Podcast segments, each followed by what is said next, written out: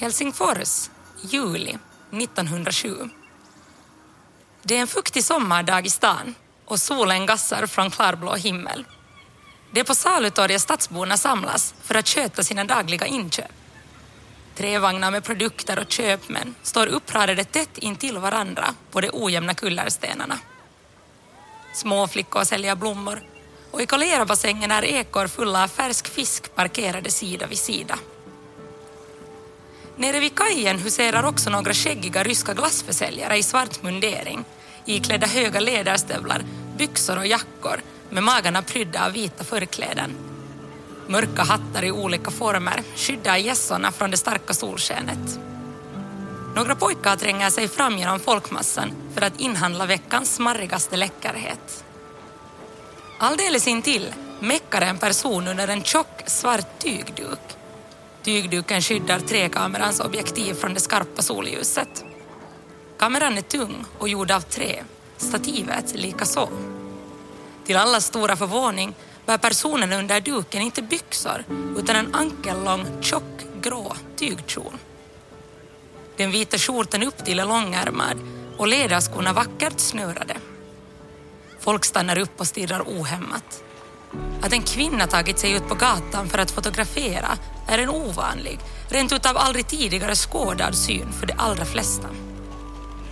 37-åringen har stått och balanserat på torgets hala stenar redan en tid i väntan på att knäppa den perfekta stunden då rörelserna är livliga, men inte för livliga. Kamerans exponeringstid är lång, så då hon drar i snöret för att utlösa bilden måste allting vara på sin plats. Med van hand och talang fångar hon glassförsäljarna och pojkarna på bild. Detaljerna i bilden är många. Signe Brander är Finlands första professionella museifotograf med uppdrag att dokumentera ett försvinnande Helsingfors.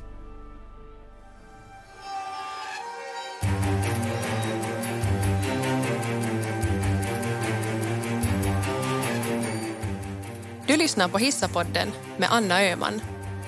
Signe Brander i ett svunnet Helsingfors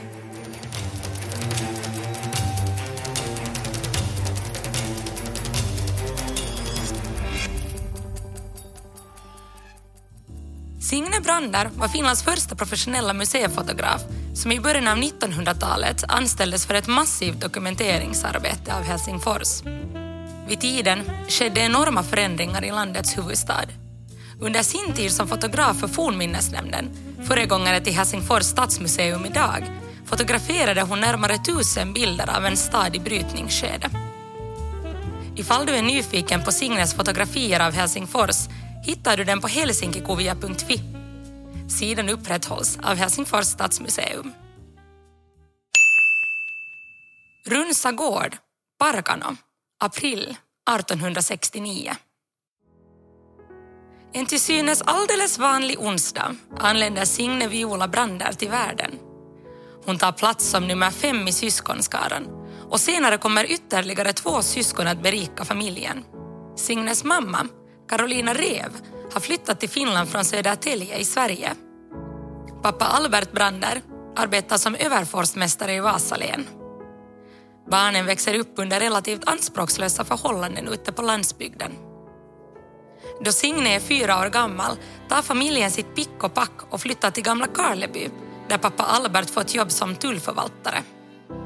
En lättnad för mamma Carolina som sägs ha saknat lite fart och fläng som bara en stad kan ge till skillnad från Runsa gård ute på landet. I Gamla Karleby går Signe i skola och orienterar sig fram i livet som mellansyskon.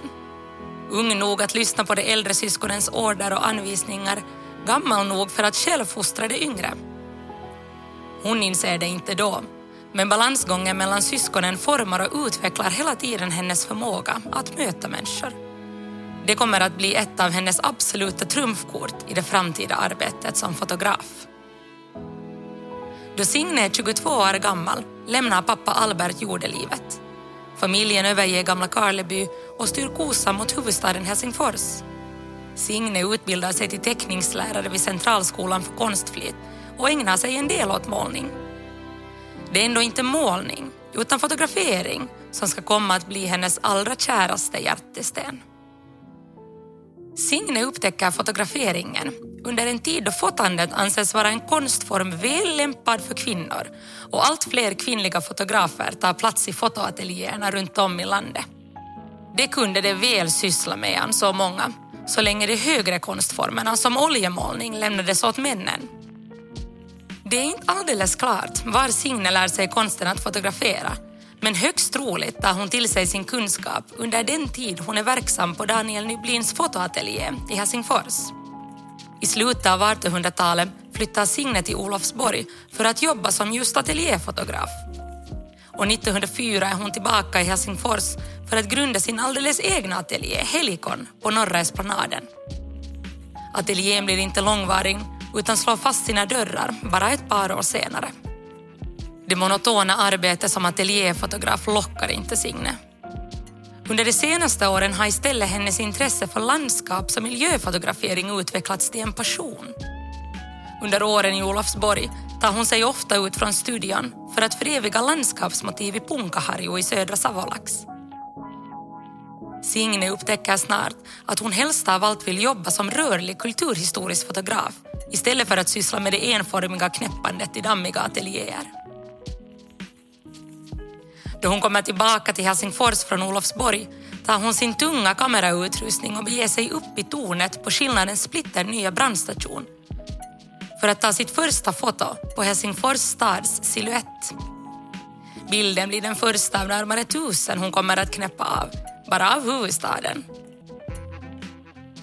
Som tidigare nämnt är Helsingfors vid sekelskiftet 1800-1900 en stadig förändring.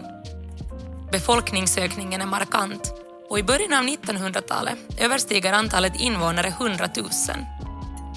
Helsingfors är en storstad, också i europeiska mått mätt. Stan är internationell med en livlig hamntrafik och industri. På gatorna talas framförallt svenska, finska och ryska om vartannat. Spårvagnar på el trafikerar i stan. Den första linjen mellan Töle och Sandviken invigs redan år 1900. Bara några år senare anlände de första bilarna till Helsingfors.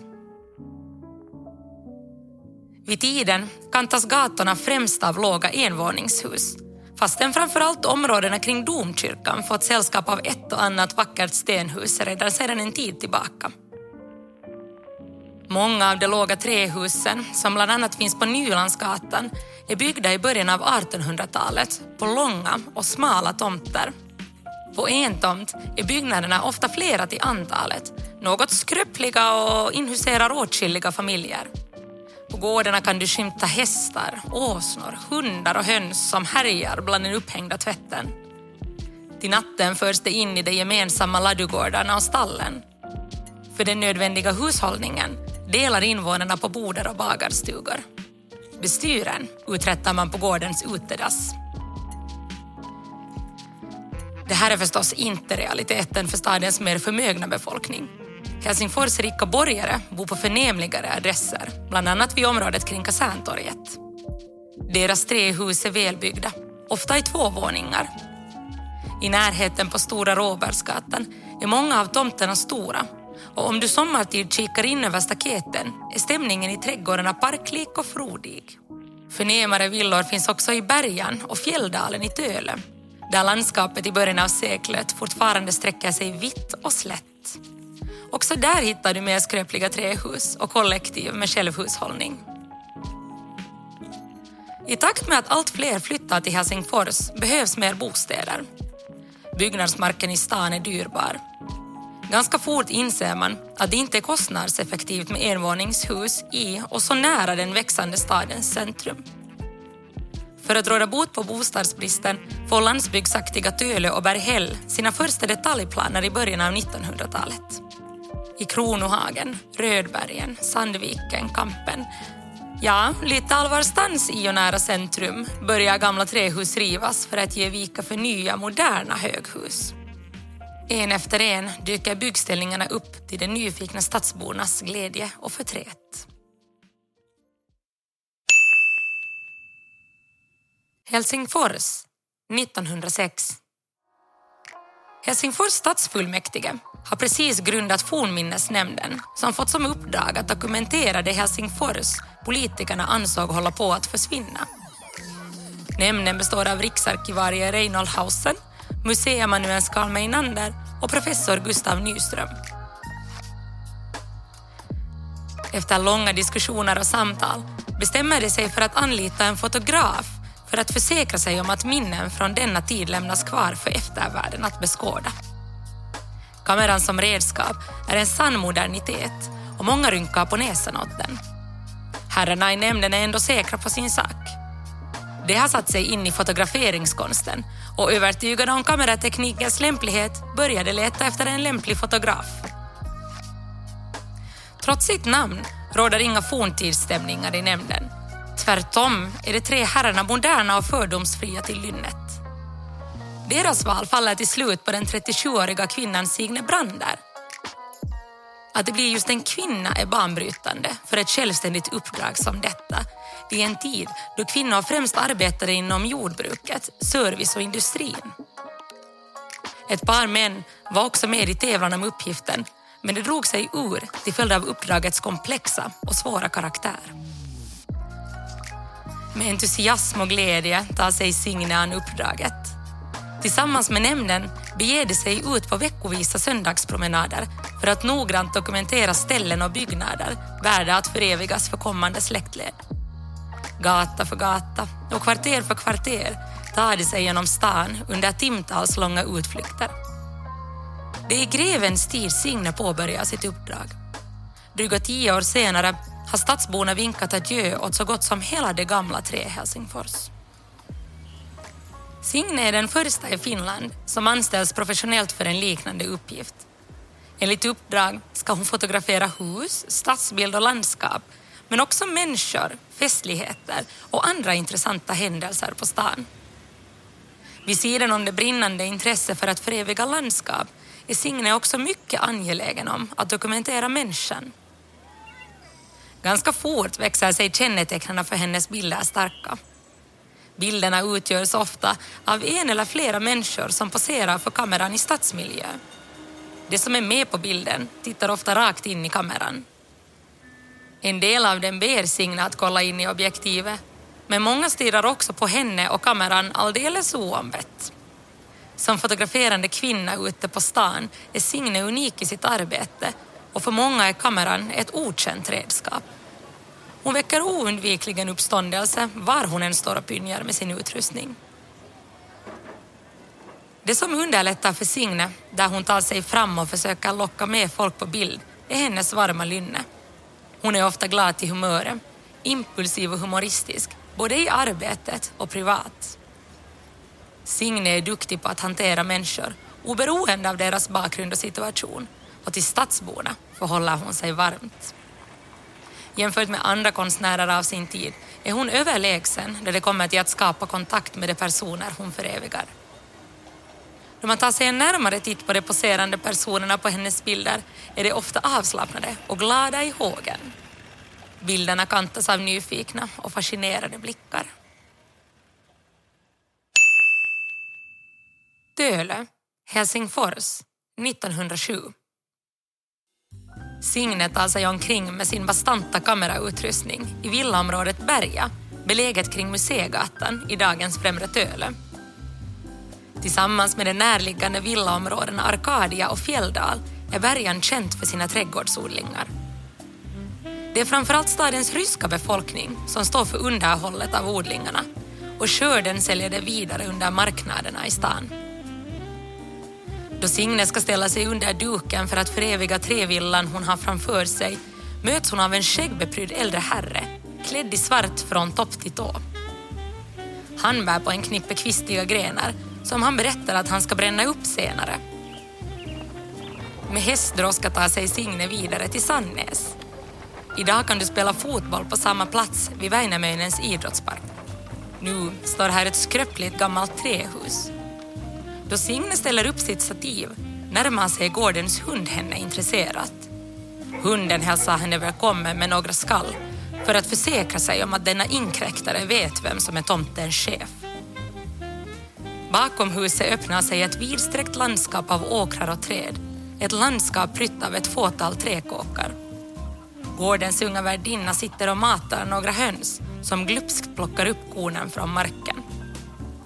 Kvinnan är iklädd en klänning av grovt tyg med huvudet pyntat av en vit duk, fötterna iklädda kraftiga läderskor som skyddar mot leran. Signe fortsätter dagens eskapad mot Fjälldals villaområde där hon stannar för att fotografera ett bostadshus i trä beläget på gatan vi idag känner till som Nervandersgatan. En hop barn springer nyfiket fram och stannar framför kameran på lagom tryggt avstånd från den underliga mackapären. Vissa är barfota och har smutsiga fötter, andra bär läderstövlar. I avgrunden hörs hur en folkskolelärarinna ropar på dem då Signe är klar med fotot hojtar det till av förtjusning medan den rast springer tillbaka på den leriga vägen mot skolan. På vägen hem färdas Signe längs den del av Runebergsgatan som redan står klar. Bygget av gatan pågår fortfarande. Om några år ska den ta stadsborna ända från Kampen till Västra Chaussén, dagens Mannerheimvägen. Signe spanar in vägskyltarna längs färden sedan några år tillbaka är det kutym att gatunamnen är skrivna på ryska, finska och svenska. Kamerautrustningen Signe använder sig av är tung och det är inget lätt uppdrag att släpa runt på den på Helsingfors ojämna gator. För bilderna kör hon med 18 gånger 24 centimeter stora glasskivor. En glasskiva för en bild. Skivan läggs in i en kassett och en kassett rymmer två glasskivor. Ni kan tänka er hur bökigt det var att röra sig med kamera och alla negativ med tanke på att en glasskiva vägde nästan 200 gram och två sådana i en kassett nästan ett halvt kilo. Med andra ord så måste Signe noggrant fundera på hur många bilder hon tänkt knäppa under en dag. Att vara extra omsorgsfull med fotandet var ett måste eftersom det inte var möjligt att släppa runt på en massa extra negativ ifall en eller två bilder misslyckades. Resorna mellan fotograferingsplatserna utförde Signe högst antagligen med hästdroska eller annat färdmedel. Hästdroskan parkerades på lämpligt ställe så att Signe enkelt kunde hoppa ut och rigga sitt stativ. Och ja, då vi pratar om lämpliga platser att fota på pratar vi inte endast om platser på gatunivå. I tid och otid begav sig Signe också upp i stadens torn och andra utsiktsplatser för att fånga det ultimata landskapet. Oftast ägde fotostationerna rum på våren eller sommaren så att Signe maximalt kunde utnyttja ljuset som behövdes för exponeringen. Under morgnarna låg Helsingfors ofta i dimma så det gällde att bege sig ut på stan under dag och eftermiddag. Kamerans exponeringstid var lång men trots det är Signes bilder både skarpa och detaljrika. Det är bra att komma ihåg att livet på den tiden med våra ögon sett var mycket långsammare än idag. Det gällde takten man talade i, farten man rörde sig i och faktiskt helt enkelt livet generellt. Det här var till nytta med tanke på den långa exponeringstiden då människor kunde stå och iaktta henne under en lång tid. Trots de uppenbara svårigheterna med att fotografera under vintern, som var lika mörk då som nu, lyckades Signe ändå med det i en viss mån. Idag finns fotografier på skidande och festklädda barn i ett vintrigt Kronohagen men Signe verkar också ha varit mer extrem än så. Hon tycks till exempel ha begett sig ut på fotosession mitt i rasande snöstorm. Beviset är bland annat ett kort på en större hästpatrull i stan, dokumenterade med snön yrandes omkring dem. Alexandersgatan, Helsingfors, 1908. Signe kommer spatserande längs med Glogatan i centrum av Helsingfors. Kamerautrustningen har hon denna gång slängt över axeln. En liten barfota flicka i huvudduk och smutsigt ansikte försöker sälja henne en bukett vilda blommor. Signe gillar att köpa blommor av stadens mer utsatta men idag tackar hon nej eftersom hon jobbar. Under senare tid har vackra stenhus rest på Glogatan men ännu finns några fåtal trähus kvar. Två kvinnor i vackra snirkliga huvudbonader och långa klänningar ackompanjerade av en man i lång kappa och käpp smiter in på Karl Fatzers café på andra sidan gatan. Caféet är sedan en tid tillbaka en populär samlingsplats för studenter och Helsingforsfruar.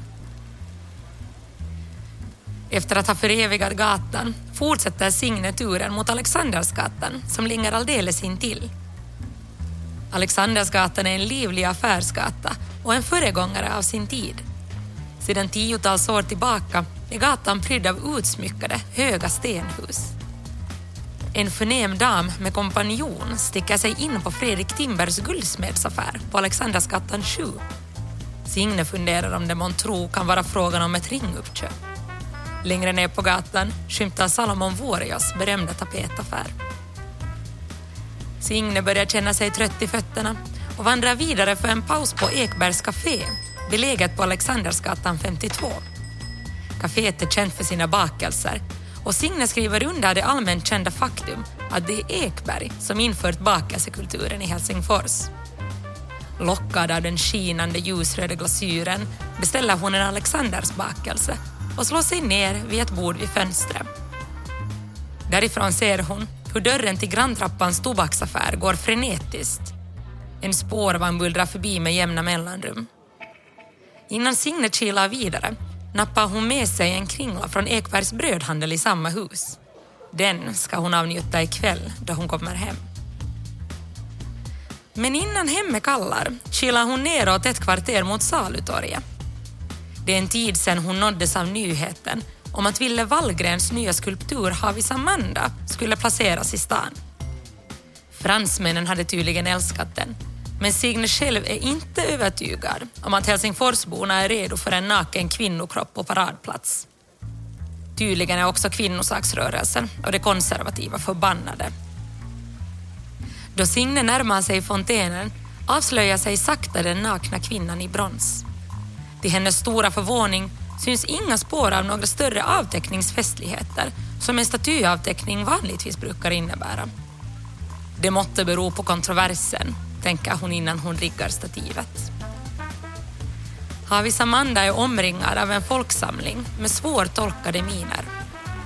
Tystnaden bryts av ljudet från vattnet som sprutar ur de omringande sjölejonens vidöppna gap. Signe vet inte riktigt vad hon ska tycka om statyn. Det hon knappast vet där och då är att Havisamanda skulle komma att bli ett av de käraste landmärkena i Finland och centrum för uppsluppna och euforiska valborgs och guldmedaljsfiranden. Signe levde ett ganska anonymt liv och idag vet vi ganska lite om hennes privatliv. Hon var inte särskilt intresserad av societeten men verkar ändå ha deltagit i tillställningar där hon gärna berättade om sina fotografiska uppdrag och utflykter.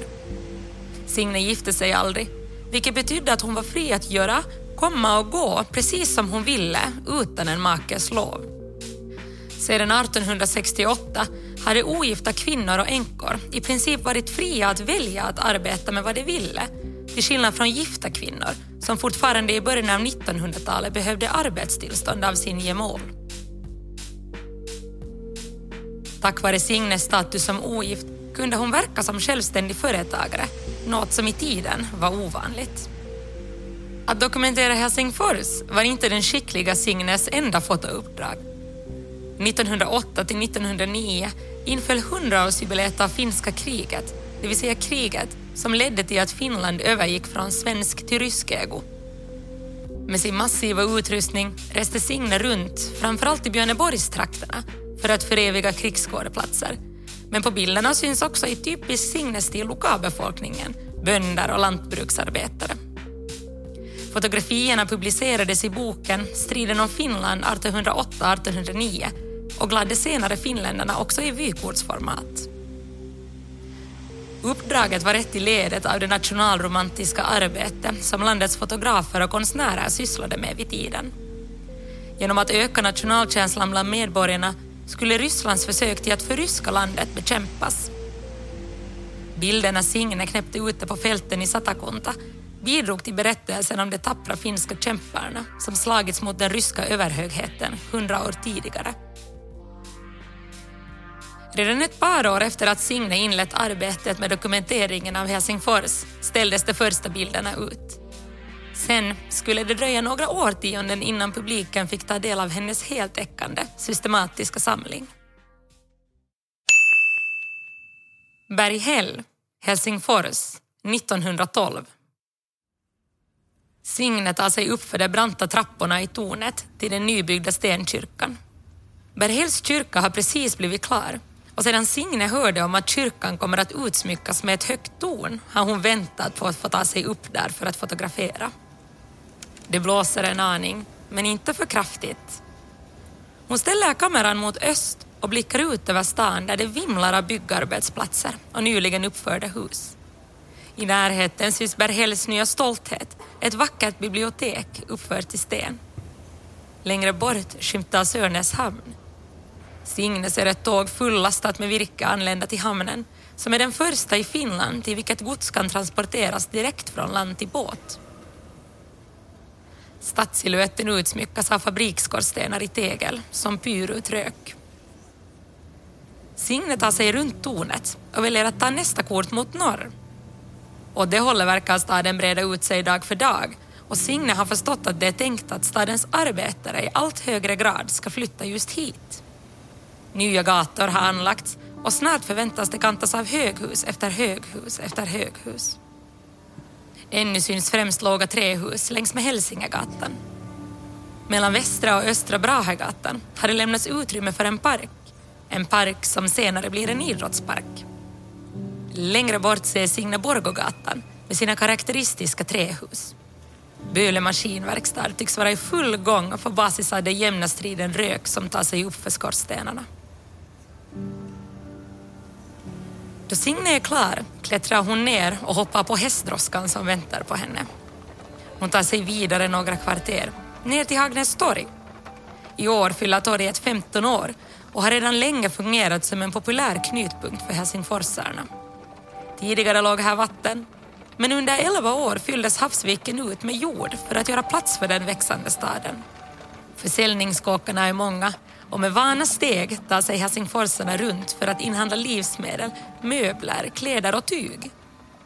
Vid sidan om det nödvändiga går också olika typer av krimskrams åt som smör i solen. Emellanåt verkar försäljarna tävla om vem som lyckas ropa ut sina priser med högst volym, tänker Signe. Torgbesökarnas blickar vilar på de vackra jugendhusen kring marknaden. Signe har hört att en saluhall ska stå färdig här om två år. Hon tar sig ut på vägen där hon finner en utmärkt vinkel för att få med så mycket som möjligt på bild. Medan hon meckar med kameran samlas ett nyfiket och förvånat gäng skolpojkar några meter framför henne. Pojkarna vågar inte komma fram men deras frågvisa ansikten och kisande ögon där det står på spårvagnsskenorna fångas på bild för eftervärlden. Signe bestämmer sig för att försöka få till ännu ett fotografi innan hon avslutar för dagen. Hon är bekant med Berghäll sedan tidigare, där hon haft intressanta möten med arbetarfolket. Berghälls stenhuggare, som är ansvariga för att bryta sten för områdets nya gator, kommer hon speciellt bra överens med. Hon tar sig till andra linjen i närheten, där hon av en slump råkar få syn på en hop till synes intressanta människor. Ett 40-tal medlemmar av Frälsningsarmén har samlats på klipporna mellan andra linjen och Djurgården för ett andaktsmöte. De här klipporna har ett lite tvivelaktigt rykte och det sägs att allt möjligt olustigt äger rum här om nätterna. Det bekymrar dock inte Signe denna eftermiddag. På bilden förevigar hon förutom andaktsmötet också spårvagnarnas elkraftverk med sin höga tegelskorsten. Signe var en hårt arbetande kvinna med ett för tiden mycket fysiskt tungt arbete. Med tanke på hennes stora produktion kan man idag verkligen säga att hon gav allt för sitt jobb. Därför förefaller det sig naturligt att hon själv också gillar att fotografera folk i arbete. På hennes bilder kan vi idag se en mängd poliser, stenhuggare, brandmän och postiljoner, till och med utdelare av valreklam. Signe drog sig inte heller från att fotografera djur eller se till att det är med som detaljer på fotografierna. Djur, hundar, hästar, katter och hönor kan alla skymtas på hennes bilder. I ett välkänt fotografi från Stora Robertsgatan går en hund skarpt dokumenterad mitt på spårvagnsskenorna. Hur Signe lyckats med konststycket att föreviga hundens rörelser i en nära på perfekt komposition skvallrar väl endast om hennes talang. På Signe själv finns dock endast bara ett fåtal foton. Men ni kan föreställa er en kvinna med tjocka ögonbryn och tjockt, lite lockigt hår som oftast var uppsatt. Signe var välklädd, i hellång klänning eller kjol. Med kjol bar hon allt som oftast en långärmad blus upp till, gärna med krage. Det sägs att Signe förevigade sig själv på ett av sina fotografier genom att låta hennes skugga synas på bilden. Ett misstag som proffsiga fotografer sällan annars begår. Kanske var det ett av Signes sätt att lämna sitt avtryck på bild. En sann selfie av sin tid. Kronohagen, Helsingfors, 1913. Hästdroskorna står parkerade i kö utanför den populära badinrättningen Mariebad i hörnet av Kyrkogatan och Mariegatan. Då badgästerna är klara med sina bestyr kan de enkelt hoppa på en av de parkerade kärrorna, en tidigare version av dagens taxistolpar. Mariebad är en av de mer populära badinrättningarna i stan. De allmänna bastuna är mycket viktiga för invånarna eftersom tvättmöjligheterna i allmänhet är begränsade. Idag är Signe på plats för att dokumentera detta helsingforsiska mötesrum. För stadens mer förmögna invånare erbjuder badet privata rum i toppklass. De är inredda med egna badkar, dusch och en divan som besökare kan kasta sig på och vila om tröttheten slår till. De mindre bemedlade förvisas till den allmänna bastuns mer trista utrymmen i källarvåningen. Där nere är det fuktigt och mörkt, men tvättmöjligheten finns och det är det viktigaste.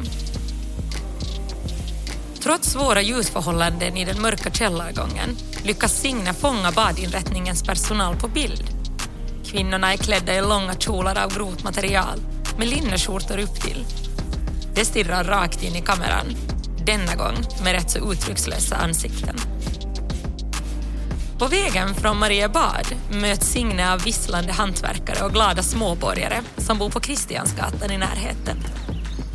Då hon kommer fram till Kristiansgatan nummer 14 vinkar hon åt hyrchauffören som bor på tomten med sin familj i ett enkelt trähus av det skröpligare slaget. Familjens barn matar en flock duvor som samlats kring dem på gården Signe inser absurditeten i synen av det lilla huset omringat av höga nybyggda stenhus. Det är väl bara en tidsfråga innan det här huset också försvinner, tänker Signe för sig själv innan hon drar i bandet som utlöser kameran. På vägen hem tar hästdroskan en omväg genom Hagnäs för en tur över Långabron. Bron har blivit klar för bara ett år sedan. En modern bro byggd av sten. Signes vänner Stenhuggarna i Berghäll har berättat att stenarna de hugger bland annat används som byggmaterial för den här bron. Då hon tittar på den mäktiga, tunga och välbyggda stenbron känner hon sig mäkta imponerad över stenhuggarna som berättat att det tar en hel arbetsvecka för en stenhuggare att hugga en brosten.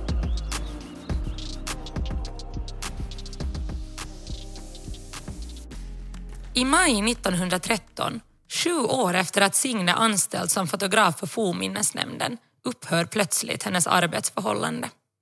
Än idag är det inte alldeles klart varför hon inte fick fortsätta. Signe var stark i sin vilja och hade utvecklat dokumenteringsprojektet enligt eget tycke.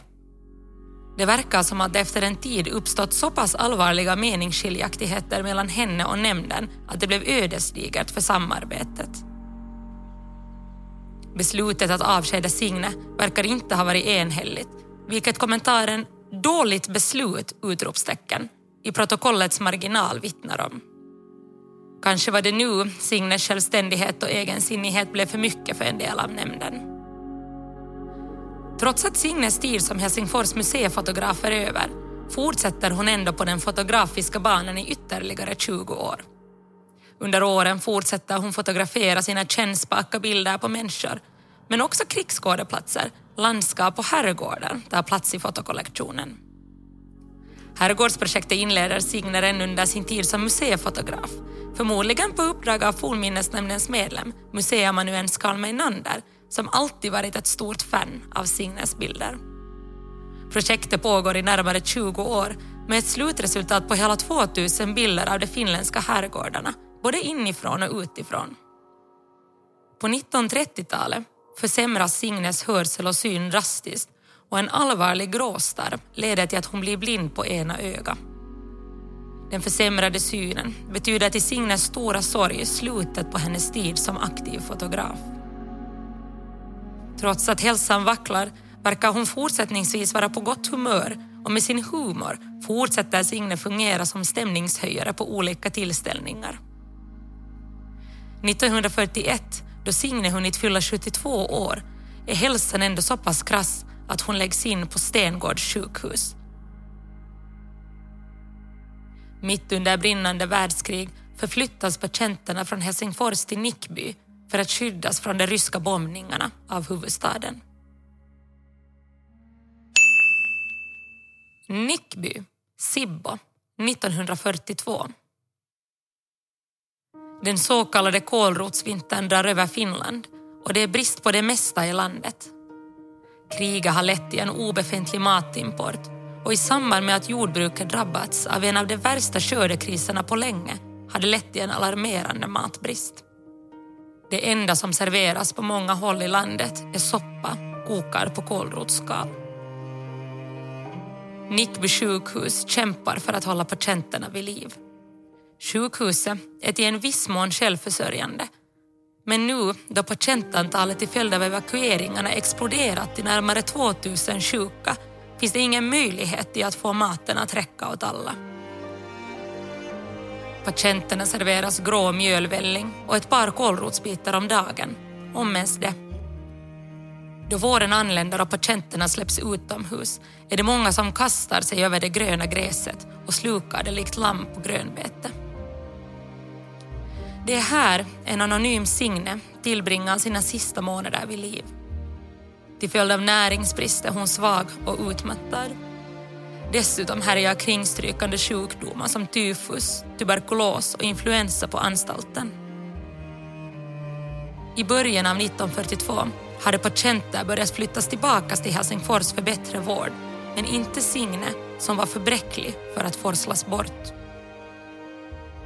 Till följd av vitaminbrist dör Signe den 7 maj 1942, till synes bortglömd av tiden. Att vitaminbrist antecknats som dödsorsak skvallrar om att hon förmodligen svalt ihjäl. Signe Brander läggs till sin sista vila i en närliggande massgrav. Idag finns inga gravstenar på den vackra och blommiga ängen men ett minnesmärke i sten påminner om de närmare 700 patienter som miste livet på sjukhuset under krigsåren. Signe bland dem. Idag är Signe Brandar ändå allt annat än bortglömd. Hennes stora, kvalitativa och systematiska fotokollektion av Helsingfors är unik och ett fantastiskt källmaterial för historiker, arkeologer, statsvetare och andra intresserade av Helsingfors och Finlands historia. Själv tycker jag att det är häftigt att folk i samtiden insåg att en tidsera höll på att komma till sin ända. Och att det tog tag i saken genom att starta det enorma dokumenteringsprojektet. Med sin talang och professionalitet lyckades Signe förmedla sinnesstämningar, samtid och förändring på ett enastående sätt. Som hårt arbetande kvinna inom ett fysiskt tungt och självständigt uppdrag som de flesta dessutom inte ansåg lämpat för kvinnor hakade hon sig fram och lyckades genom sitt enorma fotavtryck i historien motbevisa det som ifrågasatte henne.